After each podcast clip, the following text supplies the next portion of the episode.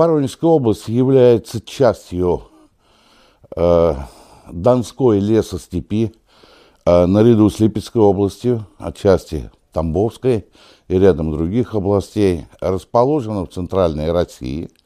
Э, по сути дела, это совершенно замечательный край, в котором э, исследуются многие проблемы археологии, среди которых и проблемы неолита. Э, неолит совершенно замечательная эпоха в истории человечества, когда человек переходит к производящему хозяйству. Э, это то время, когда появляется первый в истории человечества синтетический материал – это керамика, которая сделана из совершенно естественных продуктов, казалось бы, э, воды, глины, и за счет обжига появляется первый в истории человечества синтетический материал. А, в целом это революционная эпоха, которая, как я уже говорил, производит революцию в истории человечества, а, которую можно сравнить, наверное, только с появлением в последующем металлов, которые сделали нас, собственно говоря, такими, какие мы есть сегодня. А, что касается, собственно говоря, неолита леса Степного Дона, то на сегодняшний день он представлен целым рядом так называемых археологических культур, главной из которых, безусловно, является так называемая среднедонская неолитическая культура, которая исследуется уже фактически больше 80 лет. Основоположником, человеком, который выделил данную археологическую культуру, был замечательный российский археолог Арсений Тигранович Синюк.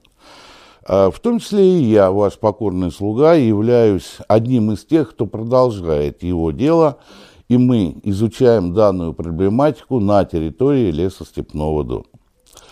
А, я уже говорил о значимости неолита для истории. Что же собой представляет наш донской неолит? А, это очень специфичная археологическая среднедонская культура, истоки которой, собственно, для сегодняшнего дня являются и для нас, по сути дела, загадкой. Прямой преемственности между населением, которое пришло сюда в неолите, и которое было здесь в предшествующую мезолитическую эпоху, к сожалению, мы констатировать не можем. Отсюда вывод, что это население пришло откуда-то, вероятно, с юго-востока, и есть целый ряд предположений – что чуть ли не из глубин Средней Азии. На сегодняшний день эта культура представляется достаточно мощным таким э, объединением, занимающим достаточно серьезную территорию, фактически всего бассейна Дона от его самого верха истоков в Тульской области и до границ Воронежской и Ростовской области, распространяясь на восток вплоть до бассейна Волги, а на запад до Северского Донца. Эта культура э, представлена прежде всего э, каменным инвентарем и керамикой. Каменный, инвер... каменный инвентарь данной культуры э, представляется нам как прежде всего пластинчатый и характеризуется не только наличием каких-то пластин, безусловно, вполне понятно, их сечений, что радикально его отличает от инвентаря, каменного инвентаря соседних, в общем-то, территорий, прежде всего юга, юго-востока, и выглядит достаточно специфичным и интересным. Наряду с ним есть крупное орудие, есть рубящее орудие, всевозможные теслы, всевозможные топоры и целый ряд других. Керамика среднедонской неолитической культуры весьма и весьма специфична. В отличие от керамики соседних регионов, которая вся, как правило, плоскодонна или стремится к такой плоскодонности, керамика среднедонской культуры, по сути дела, астродонна.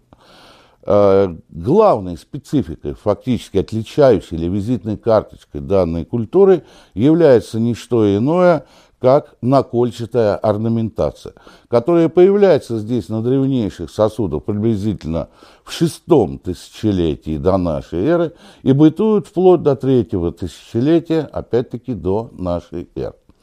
А, это, как правило, астродонные, округлые, прямые сосуды, не профилированные, э, с отсутствием профилировки по венчику и по тулову.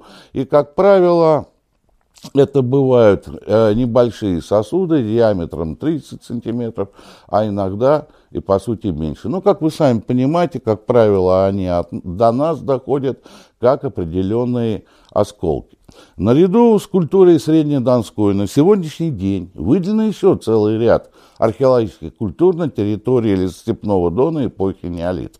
На Верхнем Дону э, Романовичем Смолениным выделена э, карамышевская культура, э, которая очень близка культурам раннего неолита по Волжье. Кроме того, есть целый ряд других культур, которые характеризуются э, чертами, которые свойственны для лесного неолита.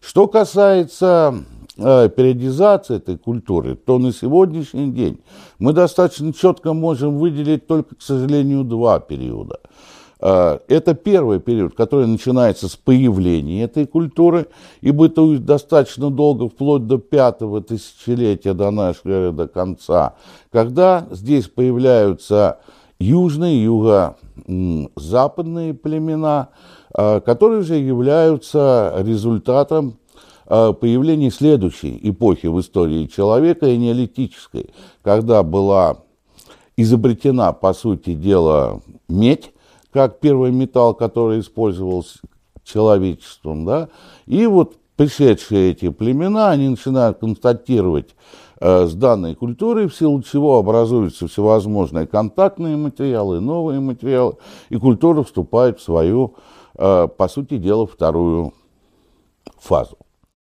Как любая археологическая культура, это, по сути дела, инструмент, которым мы пользуемся Э, по сути дела, для того, чтобы определить определенную группу археологических памятников, которые как бы объединены единым временем на едином пространстве и у которых совпадают целый ряд определенных признаков, общих признаков, которые близки наиболее между собой. Вот такую группу памятников, как правило, мы называем археологической культурой. Что касается, собственно, среднедонской неолитической культуры, как и карамышевской, а, она определена тем, длительное время шло, собственно говоря, шла дискуссия о том, куда отнести данную культуру. И длительное время целый ряд исследователей, замечательных исследователей, это Дмитрий Яковлевич Телегин с Украины, а, Всеволод Протач Левинок, э, с Липецка, они ее относили к Днепродонецкой, так называемой, культуре. Однако, как я уже говорил, Арсений Тигранович Синюк впервые обратил внимание на специфические признаки, которые материалы данной археологической культуры отличают от других культур. Еще раз повторюсь, что в камне это пластинчатость в каменном инвентаре, причем микролитическая пластинчатость. Микролитами мы называем пластины, длина которых менее 5-3 см, а ширина не больше 1 см. Их сечение, то есть они как правило, рассекались на несколько фрагментов. Для чего? Чтобы из этих сечений составлять комбинированное орудие то есть получить э, необходимые длины или остроты или угла рабочий край орудия, которые собирались сделать. То, что нельзя сделать из одной пластины. Это вот то, что характерно для каменного инвентаря.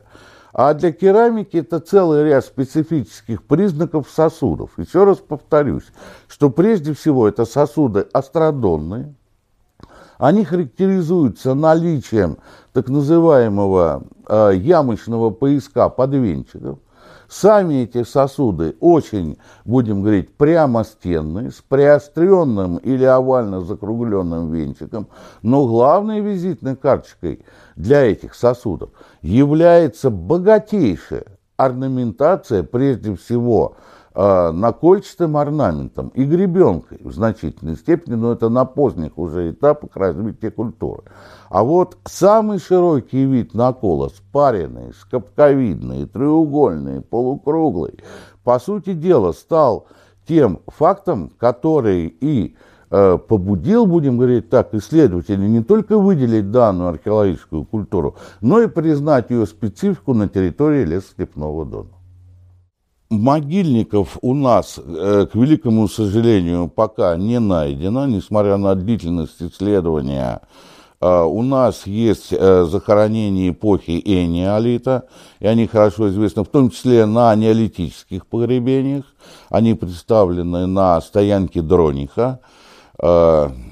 У нас есть захоронение, которое найдено в Пахоперье на реке Свала, Сурковым Алексеем Владимировичем во время исследования из одного, одного из памятников. И, собственно, все. К великому сожалению, вот таких прекрасных неолитических могильников, которые есть на территории сопредельной Украины, к сожалению, мы пока не нашли.